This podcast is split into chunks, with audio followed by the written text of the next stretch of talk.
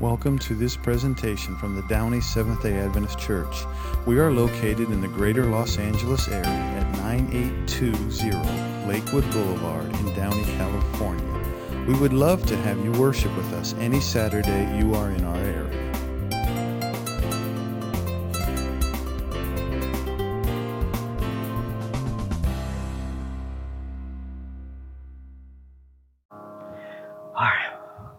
Good morning, everybody. You hear me okay? A day of lively worship today that we've had so far. Thank you to our praise team who have uh, learned a new song. Amen. I always appreciate when new music is brought forth. And so please continue. I want to encourage you to find new songs, or even better, if you can create your own songs uh, and be able to sing here. Let's pray. Father in heaven, thank you, Lord, for your goodness, for your love endures forever. As we now open the scriptures, lead and guide us. Help us to see uh, and take part, uh, in part, what you want us to learn today that we can apply it to our lives and share it with others. In Jesus' name, amen. Tony Hsieh, noted uh, happiness guru. Uh, Kristen Grimes shared and wrote a story uh, sometime last year. The title of her article in Wall Street Journal was The Rise and Fall of Management Visionary Behind Zappos. Tony Hsieh, he wanted to promote happiness and world peace. And this guy, he was a very smart business guru. He took over Zappos. Anybody know who Zappos is? All right. Uh, soon after it was founded, and he led that company and basically where it was on the verge of collapse. He turned it into a very successful online retail enterprise and sold it to Amazon for anybody want to know how much he sold it for? $1.2 billion in 2009. Good amount of money. Now, he wrote a book called Delivering Happiness A Path to Profits, Passion, and Purpose. He became this worldwide phenomenon of a workplace happiness guru. And so, business leaders, uh, even government officials and Wall Street analysts, all headed to the Zappos headquarters down in uh, Las Vegas. Every year, they would take tours of all of the fun filled offices that Zappos offered, and they wanted to learn from Tony Hsieh, thousands of individuals. And when he stepped down in 2020 of August, uh, he decided that he wanted to move to Park City, Utah. He wanted people to come, intellectuals, artists, to create this sort of uh, utopia as uh, uh, Kristen wrote. And the, this, the model behind all of this would hopefully be applied to all of the cities around the world. But behind all of this was a curtain. Behind the curtain, Mr. Hsieh had struggled for years with anxiety and with alcohol abuse. In fact, five months before his very own death, he suffered a breakdown of abusing drugs. And he actually also became fascinated by um, fire. He liked fooling around with it, performing tricks with it. Sometimes candles were sometimes perched dangerously on his bedspread, and Mr. Hsieh would keep a small fire ring in his bedroom that shot flames into the air without any barrier. Sadly, in November of 2020, at the age of 46, he died from injuries sustained in a house fire that was ruled an accident by local authorities. What did Mr. Hsieh desire? Happiness. We all want happiness. Is that fair? We all desire happiness. Yet, in seeking his own happiness, he was hiding his unhappiness, trying to deal with it internally.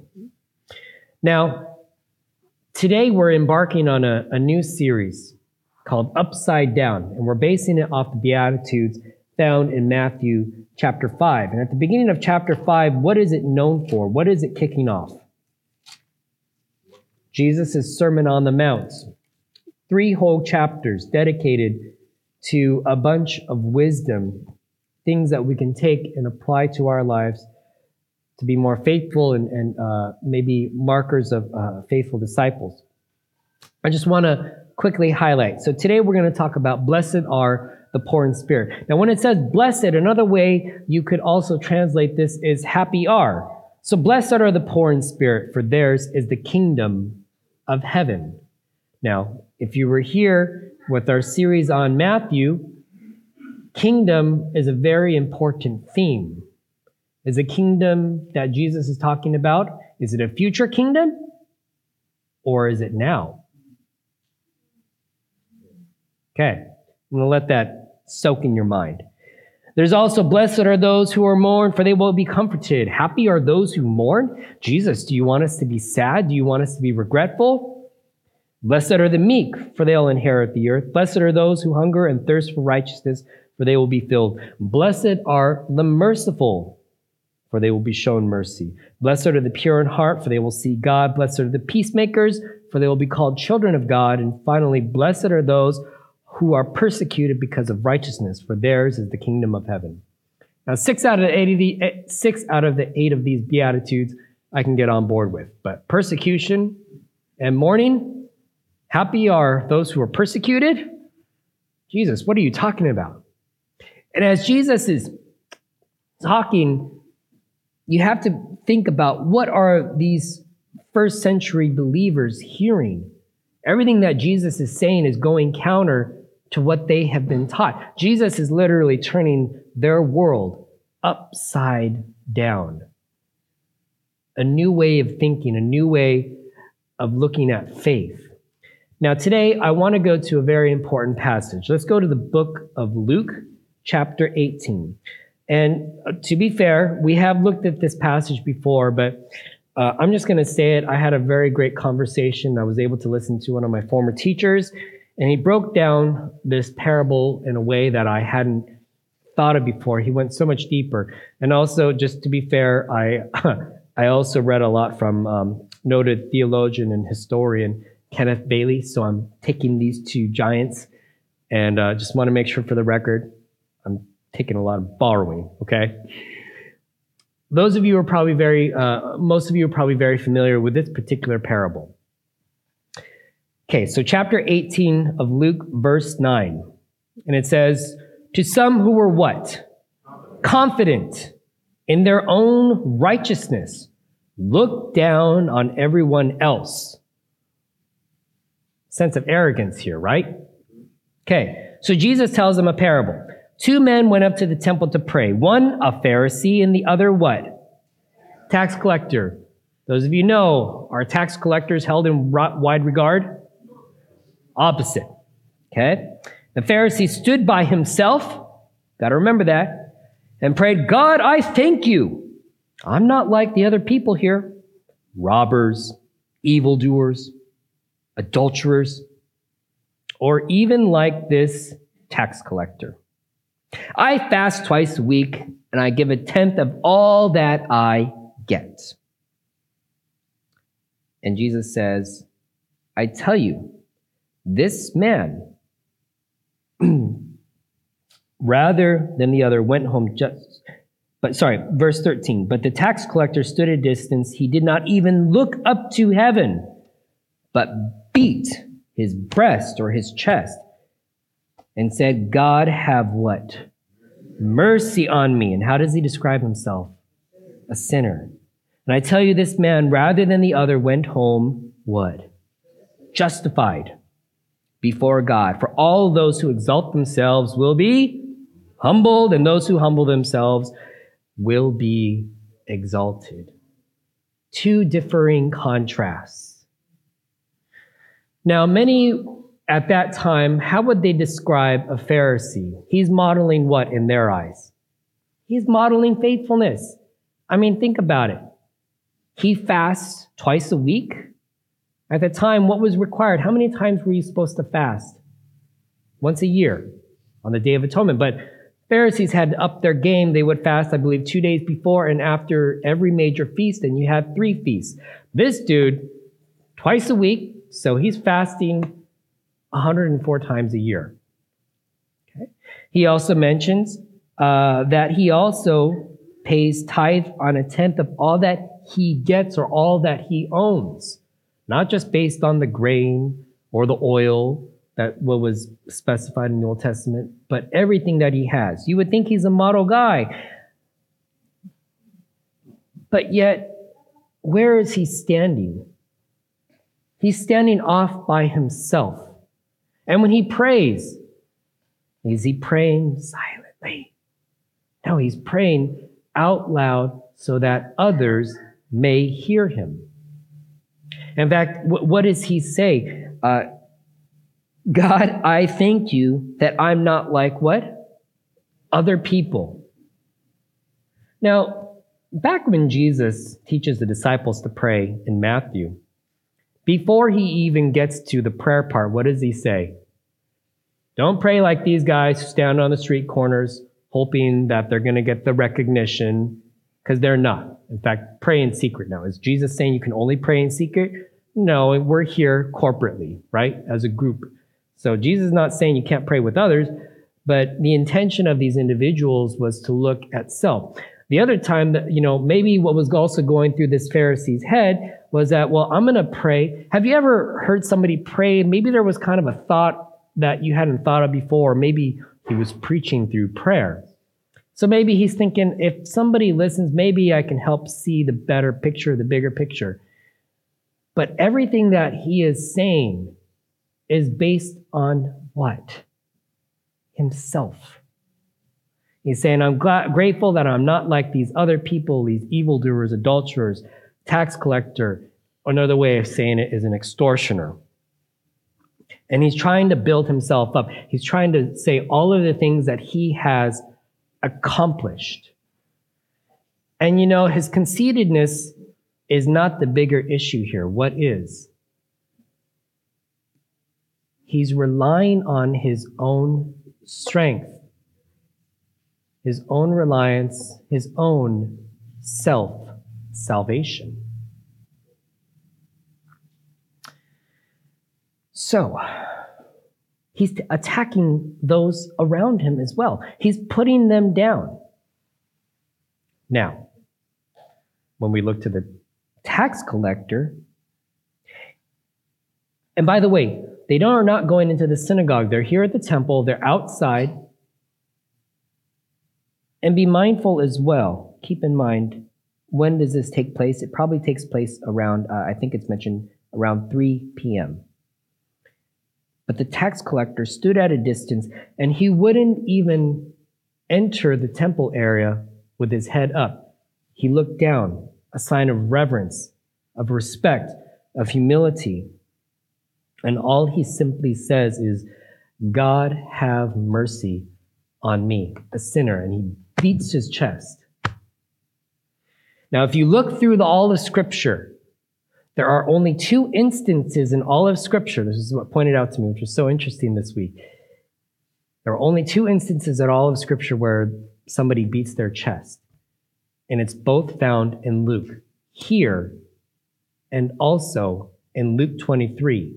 In fact, let's go to just keep a keep a thumbnail here on chapter 18. Let's go over to verse chapter sorry chapter 23, and more specifically verse. Uh, let's go to verse uh, 44. And I want to read to verse 48. Okay, it was about noon, and darkness came over the whole land until three in the afternoon. For the sun stopped shining, and the curtain of the temple was torn in half. Jesus called out with a loud voice, Father, into your hands I commit my spirit. And when he said this, he breathed his last. And in verse 47, the centurion who was overseeing all of the, everything that had happened praised God and said, Surely this was a righteous man. When all of the people who'd gathered to witness this sight saw what took place, they beat their breasts and went away. It takes something of the level of as uh, Dr. Kidder said, Golgotha for them to beat their chest. This isn't just something that's happenstance. They truly saw the Lamb on the cross. They saw their own need for Jesus. In fact, Kenneth Bailey, he writes, um, in the Middle East, gener- generally speaking, only women would beat their chest, but not men. And especially at funerals, sometimes in tragic instances, they would beat their chest. And as, as it says here, only twice, in the instance of only in the Gospel of Luke, twice is this ever an indication of they would hit their chest. Essentially, it required a distressing scene. Those around watching Jesus on the cross, it was distressing to the believers. Amen? And so, even in, in this area of the world, um, there was a man, uh, Hussein, who was uh, murdered. He was the founder of this community, and he, uh, those who gathered would they beat their chests, a sign of distress. The tax collector was moved with so much compassion. He beat his chest because he recognized that salvation only comes from whom? God. Oftentimes, you would go to the temple at nine o'clock and three o'clock. And maybe just even no more than maybe a, couple, a week or maybe a couple of weeks later, as, he, as the tax collector knew, they could see the sacrifice has taken place. Could he have known that only a couple of weeks later, that the Lamb, the Son of God, would be laying down his life for him. His simple response God, be merciful to me, a sinner. Talking about being poor in spirit, this man exemplified a deep need, a humbleness and humility, recognizing that it was God who saved him. The, the Pharisee, completely opposite, tried to rely on his very own strength. He lacked humbleness. He was conceited. So the Pharisee was reliant on his own salvation, while the tax collector was de- totally dependent on God for his salvation. And oftentimes, sadly, how many of us can be proud at times? I'll just, I can raise my hand. I was proud this week. I was proud driving, and I was humbled. God truly desires to want to be in our lives and have a part of our lives where God can lead us and have revival in our lives. God wants to make a difference in our lives. And God wants to make a difference in our community and everywhere we go. What's interesting though, is a quote I heard this week was, we cannot bring revival, but we can stand in the way. Crazy, right? We need to be desperate for God. We need to be desperate to get to know and understand and seek God's wisdom. Bill pointed out, I believe it was last week, at Asbury College, there's a group of people who truly desired and have spent days, if not weeks. Are we coming up on months now, Bill? Pretty close to where people are truly seeking and desiring God. And the tax collector was seeking God with everything. Not just coming up and paying a little, uh, a little bit of, oh, help me, Lord. No, his whole life was before him, seeking and desperately calling out to God. Question I have to this day, on this day, do you identify more with the Pharisee or the tax collector? We all want to say we want to identify with the tax collector, right? But the truth is, do we always act like tax collector? No, because at some point, maybe in our own pride, sometimes arrogance, we can also be the Pharisee. I'm a recovering Pharisee. And I'm, you, I, it's partly a joke, but I'm being very honest. I grew up very critical and looking at others with disdain because they didn't know God. They didn't know the Bible like I knew the Bible. Anybody also recovering Pharisee? Please don't raise your hands. I'm being very honest with you. And you know what was uh, my reward for that? Broken and strained relationships because I was so arrogant. God doesn't want us to be arrogant. God wants us to be humble and to seek God with everything and to rely, just as the tax collector did. Now, if you go to the next chapter in Luke 19, what's the first story?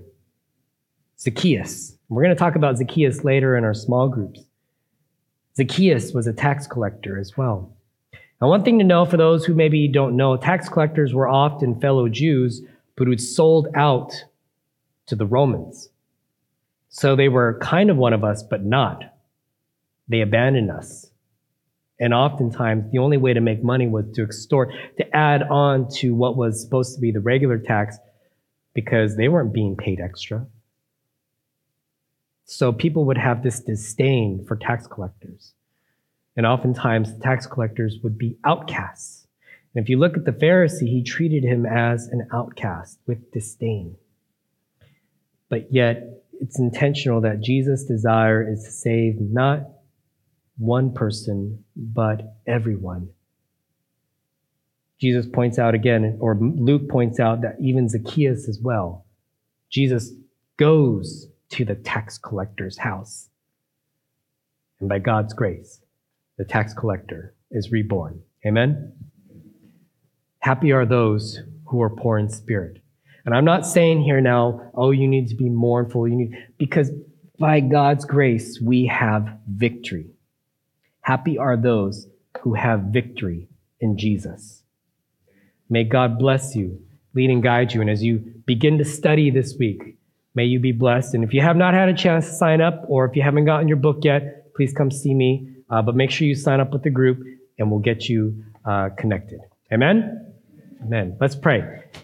Oh, and as we go, sorry, the challenge seek God daily in prayer and desire to follow God's leading. Father in heaven, Lord, this week, help us to be faithful to you. May we seek you every day in prayer. May we desire to follow your leading. Come into our hearts, Lord. Knock and pound on the door of our hearts, Lord, that we may let you in. And Lord, may we seek you with gratitude, with humility, like the tax collector. May we not be vain and conceited like the Pharisee. And may you help us to be faithful uh, ambassadors for you. May Downey Church be a representative of your love and grace that others may find hope and a chance at new life. In Jesus' name. Everybody said? Amen. Grace and peace, everyone.